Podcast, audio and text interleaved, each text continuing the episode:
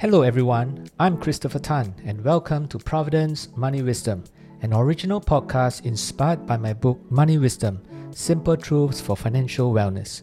In this podcast, I'll be sharing simple financial truths to guide you in navigating through the minefields of misinformation and false promises in order to achieve financial security and peace of mind.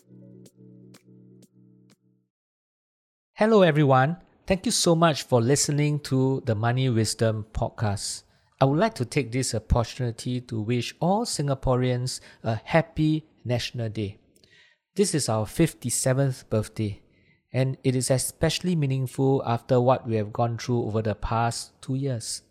So enjoy this significant day, and hopefully, it is also a time of rest as you take a break from work benchmarking hedge funds. Many investors will be familiar with the use of indices such as the MSCI World, the S&P 500 and others for benchmarking against active managers. In assessing their performance, fund managers are often compared to their relevant benchmarks to see whether they have consistently outperformed them. However, this method of evaluating actively managed funds may not be applicable to the hedge fund evaluation process. Hedge fund indices are constructed from a number of hedge funds designed to track the performance of the hedge fund universe and its various sub strategies. This data is one of the most practical means of analyzing the industry and the behavioral traits of the individual hedge fund strategies. It is also a useful way to form general views about different types of hedge funds. However, it may not be exactly accurate to use these indices as benchmarks against which particular investments can be measured. It is unfortunate that the very word index seems to encourage this notion. Why is this so? Well, firstly, hedge funds explicitly target absolute returns and not relative returns. Given so, the use of benchmarks may not make any sense. Furthermore, hedge funds deliberately seek to distinguish themselves from one another. Different managers often execute the same specialist strategy in different ways so that an index of all their returns mark considerable diversity. As an example, convertible arbitrage has many strategies and not just one strategy. In addition to all these theoretical problems, there are other practical issues with hedge funds indices as well. Well, firstly, survivorship bias. When hedge fund indices are being assembled for the first time, most providers include only those funds still in existence. The omission of many failed funds tend to provide an upward bias to the index performance. Secondly, reporting bias. Many people call hedge funds a black box as data on many of the funds are unavailable. This is because reporting of fund performance data is often voluntary. For practical reasons, many hedge fund managers are less likely to report their data until they have established an attractive track record. Many may only report attractive segments of their record. Thirdly, inclusion. Many hedge funds indices are constructed by fund performance data vendors they may only include the limited range of funds that, well, they have in their database. Unfortunately, some hedge fund managers may not report their data if there is no incentive for them to do so. As a result, the index may not indicate a comprehensive range. Fourthly, uninvestable. Most hedge fund indices are not investable. What this means is that the indices include numerous hedge funds that are already closed to the new investors. Therefore, hedge fund indices cannot be used in the same way as equity indices.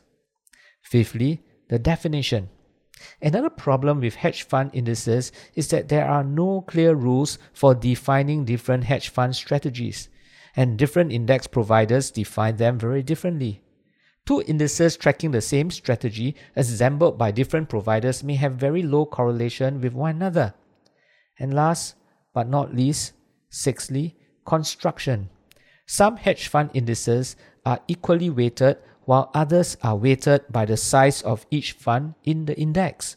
Since a few very large funds exist alongside with a few very small ones, the result may be having an index that is skewed towards either extreme. So, does that mean that hedge fund indices are of no use at all? Not so. As the saying goes, that sometimes having some data is better than not having it at all. Although these indices present a whole host of problems, they are still useful in understanding broad trends and patterns such as the correlation between equities, bonds, and the hedge funds. This information is useful for the purpose of creating asset allocation models. However, investors need to know that these indices are at best a rough indication of the hedge fund's performance.